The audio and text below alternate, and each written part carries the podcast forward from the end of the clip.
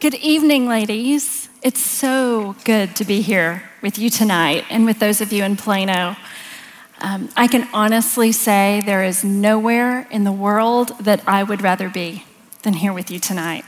And I love looking out and seeing the diversity of God's creation in our midst right here tonight. I'd love to introduce you to my family. And if you take a look at them up on the screen, you're gonna see a picture with a lot of people. And before you start trying to figure out who goes with whom, I need to tell you I'm single and I'm 45. And I know for many of you, I am your worst nightmare. well, this is not the life that I had planned for myself either, but it's a pretty good life. I'm enjoying it. Um, I grew up in a very close family. And when I say close, I mean 12 of us live within a one mile radius of each other right now in four different houses. Every week, about 19 of us get together to have dinner and popcorn and just to catch up. We're a very close family. And this close family is filled with a legacy of faith. And I'm so grateful for the godly heritage that God has given me. And in that godly heritage, there is a long line of strong women who were wives and mothers and in our family, children are cherished, almost worshiped in our family. Children are deeply, deeply loved. So, when I thought of what it meant to be a godly woman, I always imagined that I would walk in the footsteps of these women, these strong, godly women before me. But that didn't happen. So, why not? Well, it was in a particular season of my life that I was considering marriage to a particular guy. He was a great friend of mine. I enjoyed him a lot. He loved the Lord. He had a great family that loved Jesus, and I loved his family, but I just couldn't decide. I was wrestling. And it might help you to know why I was wrestling. At the time, as Gigi said, I was living in Russia. I lived there for 12 years. And I was doing what I loved to do. I felt like I was created to do what I was doing in Russia. I was helping to take the gospel to college students throughout 11 time zones in the world's largest country. I was getting to lead alongside an internationally diverse staff, and I was getting to use my gifts of being strategic, being a leader, and I was having an amazing time living out my gifts in Russia. So, marriage would mean giving some of that up. But again, I had these godly women before me, and I thought that's what my life had in store. I thought that's what God had in store for me. So, what should I do? It was in this season of wrestling that I was going to an estate sale with my mom. My mom and I love to go to estate sales, partly to hunt for treasures and partly just to look at other people's real estate, see what's in their homes. So, we were a, at an estate sale one time, and we had found a few things. And I was standing in line to pay, and we were behind an elderly gentleman, and he was putting down a quarter for a coffee mug. And the woman behind the cash register said, Sir, before you buy this coffee mug, you might need to know it leaks. He said, That's okay. I don't want it for a coffee mug. I need a pencil holder for my desk. So it's going to be a pencil holder for my desk. I was stunned it was as if at an estate sale here in Dallas, Texas, God spoke straight to my heart. You see, what I was doing in Russia is what I was created to do. I was made for this. And it was like he was saying, Cheryl, do you want to be a coffee mug that was made to be a coffee mug? You can choose to marry this guy. That would not be a bad option. You could glorify me, you would have a great life. But you would be a coffee mug that was built to be that was being used as a pencil holder, not as a coffee mug. All of a sudden, my decision was really clear. You see, the life that I had planned for myself, and then the life that I was realizing as I was walking with Jesus and following him, were not the same. It was better. As I was walking with Jesus, the life that he was leading me to and shepherding me in was better. It's not that being single and being a missionary overseas in Russia is better than being married or being a mom. That's not it. But the life that I was created for, the life that he had for me at the moment. And ladies, I'd love to be married someday. I still may be married. I don't know. But if my highest calling, and if the highest calling for every single one of us was to be a wife and a mom, I would have made a very different decision that year, wouldn't I? But that's not our highest calling. Our highest calling is to walk with Jesus, closely with Him, and to live out our gifts, live out the talents and passions that He's given us. That doesn't mean it can only happen one way or the other. It's to be unique for each one of us.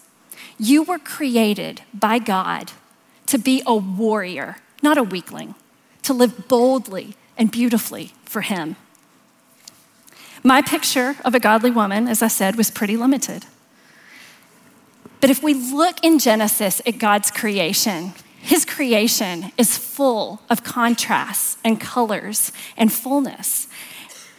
It's a beautiful array of different shapes, textures, and even as the earth was populated, we see different cultures that were built out. And as God was creating things in Genesis 1, He wasn't just creating things, He was defining things. For instance, we wouldn't know what light was unless there was darkness, would we? So creating darkness helped us understand what light was. The same is true with earth and sky, water and land, animals and humankind. God was defining as he was creating. And God, as he was creating,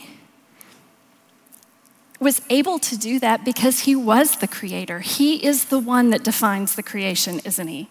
As creatures, we do not define ourselves. He defines us. If we look at Genesis 1:27, it says God created man in his own image. In the image of God he created him, male and female. He created them. We see right there that as God is defining and creating, he did something different. He created mankind in his image, male and female, to help us understand who he is. He was helping give definition to us as humankind for who he is by comparison and contrast as we bared his image. So, women, we know from the get go, we reflect God's image together with men. Genesis 2 7, if we go on to the next chapter, it says, Then the Lord formed man of dust from the ground. He breathed into his nostrils the breath of life, and man became a living being. This was something new in creation. Every other thing that God had created, he spoke into existence. But at this point, he formed man from something that he had already created, from dust. If we go on to verses 18 through 25, it says, Then the Lord God said, It's not good for the man to be alone. I will make a helper suitable for him. Out of the ground, the Lord formed every beast of the field, every bird of the sky, and brought them to the man to see what he would call them. And whatever the man called a living creature, that was its name. The man gave names to the cattle and to the birds of the sky and to every beast of the field. But for Adam, there was not found a helper suitable for him. So the Lord God caused a deep sleep to fall upon the man, and he slept. Then he took one of his ribs and closed up the flesh at that place. The Lord God fashioned into a woman the rib which he had taken from the man and brought her to the man. And the man said, This is now bone of my bones, flesh of my flesh. She shall be called woman because she was taken out of man. For this reason, a man shall leave his father and his mother and be joined to his wife, and they shall become one flesh. And the man and his wife were both naked and were not ashamed. Again, this was something new because with everything else in creation, God had stated, This is good. And for the first time, God said something wasn't good. And what wasn't good? It was not good that man was alone. There was a need there. The picture was incomplete. The picture, the reflection of God's image was not yet complete, and man himself had a need that he had not yet recognized. Isn't that the way God is with men and women? He meets our needs before we even know we need them sometimes. And I would say there are often times with men, they don't realize how much they need the contribution of women, how much they need the, the reflection and the image of God that we reflect. And at the same time, women, sometimes we don't show up realizing that our contribution and the reflection of in the image of God that we uniquely bear is critical So, God repeated making something from something again, didn't he? He took a rib from Adam's side. He took upcycled dust, right? And he made woman. So, when he made woman, it was a very intimate type of creation, wasn't it? He took the rib from Adam's side. From his very essence of man, he created woman together. This is an amazing and unique relationship, but he did it while Adam slept. And that means that the woman and God had a relationship before man was even aware that she existed. He was still sleeping. Ladies, we have a unique relationship with God. And then he awoke. But when it talks about how God created the woman and what unique role she played, it uses the word helper. Now, in the Hebrew, I'm going to teach you a little Hebrew, that's the word azer, the word for helper. Now, oftentimes when we think of a word helper, one of the first images that comes to my mind is mommy's little helper, like I was when I was little, but like my nephew was when he was little. And so we all know that when we start talking about a helper in that kind of context, you know, you could make the cookies faster yourself. It would make much less of a mess, wouldn't it? It would be done quicker, but you want to include the little guy in the process. You want to make a memory. You want to teach and develop the kids, so you're willing to put up with a little inconvenience so that you can have a little helper. Well, ladies, this is not the word God is using for us.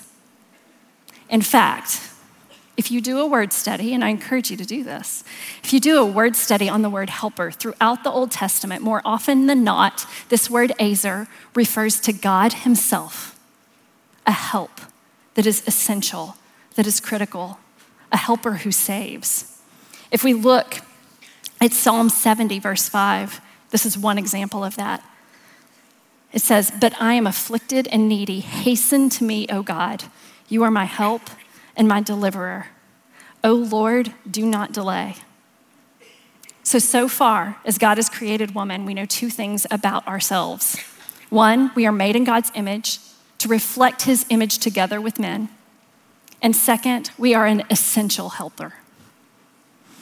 We were created by God to be warriors, not weaklings, to live boldly and beautifully for Him.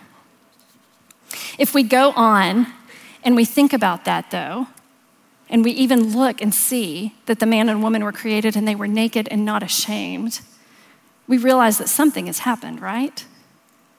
Well, that was sin.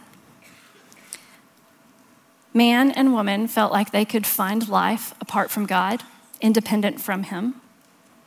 And the result of that was broken relationships broken relationships between God and mankind, and broken relationships between man and woman. For each character in the story, the serpent, the man, and the woman, there were unique consequences to this brokenness, to this sin. In Genesis 3:16, we see what the consequences were for women. To the woman, he said, I will greatly multiply your pain in childbirth. In pain, you will bring forth children, yet your desire will be for your husband, and he will rule over you. I need to point out to you, ladies, this is descriptive, not prescriptive.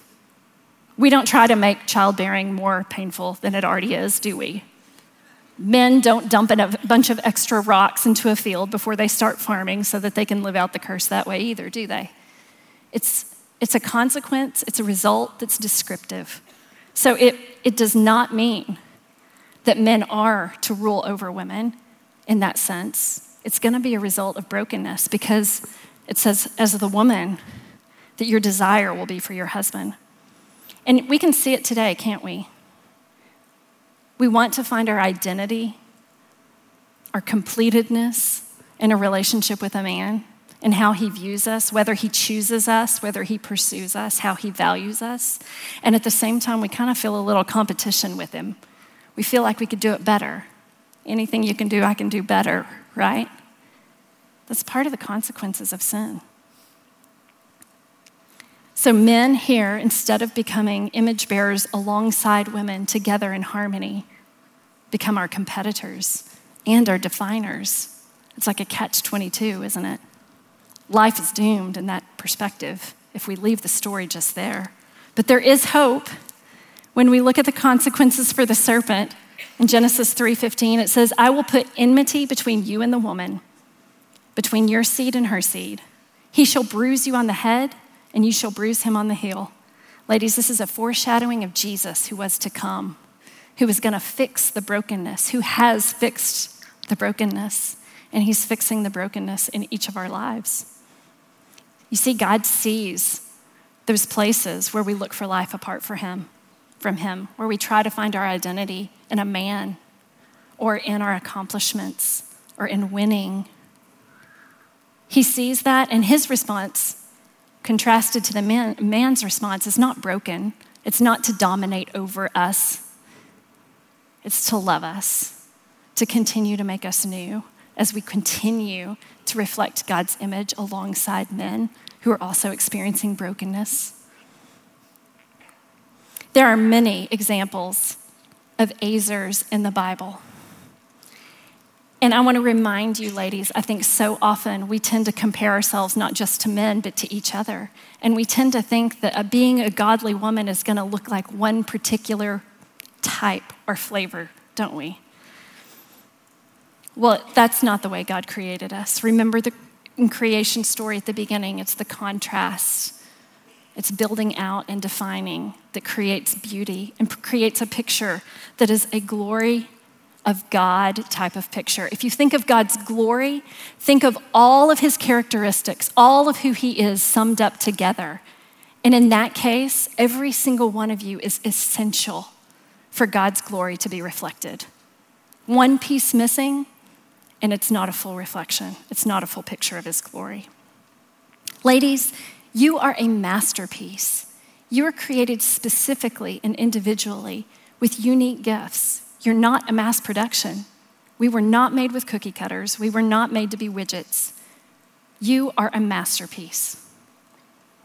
If we look throughout the stories of the Bible, and I encourage you to do this too, I would love to introduce you to a wide variety of women with various gifts who were Azers. They reflected God's, God's image.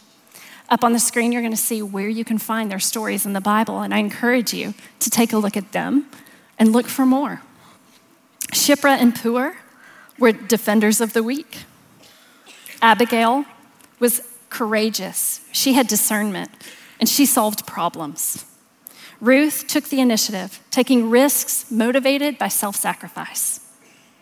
Deborah was a judge of an entire nation, and she led with courage. Esther was the voice of justice and salvation for that same nation. Priscilla was a theologian, and she taught men and women. Martha was a hostess. Lydia was entrepreneurial. She was a leader who financially provided for the mission. Anna was a prophet and a prayer warrior. The woman at the well, as Bethany shared with us, was an, an evangelist to an entire village. Rahab was a protector of men. And Jael? Well, Jael was an assassin. She took a tent peg and nailed it through the temple of a man's head because he was from the opposing army. Wow. Any assassins out there? Maybe. There are so many more. The picture is so diverse. And aren't we glad, ladies, that these women boldly and confidently lived out their image bearing, even though they were living in a patriarchal context where women were not valued? Women were, were not seen as important oftentimes, and they did it anyway. And they were faithful to reflect God's image, not just to other women. They weren't sec- uh, off to the side somewhere doing this, they did to their whole culture to entire nations that were reflecting God's image. 1 Corinthians 12, before it talks about love, in, verse, in chapter 13, it talks about all the different gifts that God gives. And they are given, your gifts are given for the good of the whole. Ladies, you were created to be azers, to be helpers that are essential in painting this picture of who God is to our world and to each other. And if you feel like living that out means you need to look like anybody that's been on this stage or anybody that's sitting next to you or your favorite mentor or your favorite author or blogger or podcast giver, then you're missing out on reflecting God's glory and His image to the world around you. You're, ex- you're missing out on experiencing the freedom of who He created you uniquely to be, the masterpiece that you are. I love reading a fresh perspective from the message in 1 Corinthians 1 26 through 31. It says, Take a good look, friends, at who you were when you got called into this life. I don't see many of the brightest or best among you, not many influential, not many from high society families.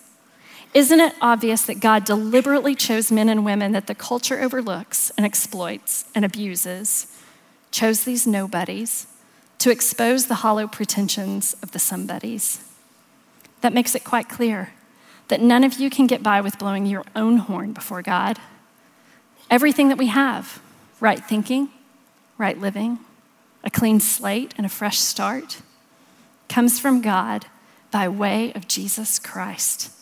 That's why we have the saying if you're going to blow a horn, blow a trumpet for God. Ladies, you were created by God to be a warrior, not a weakling, to live boldly and beautifully for Him. And as we do that, the picture of God's glory is going to become fuller and fuller. Even those of you sitting in this room, as you continue to do that, more and more will join you and that picture is going to become more diverse, more beautiful, more beautiful, more full. I encourage you live boldly, live freely for Jesus. Thanks.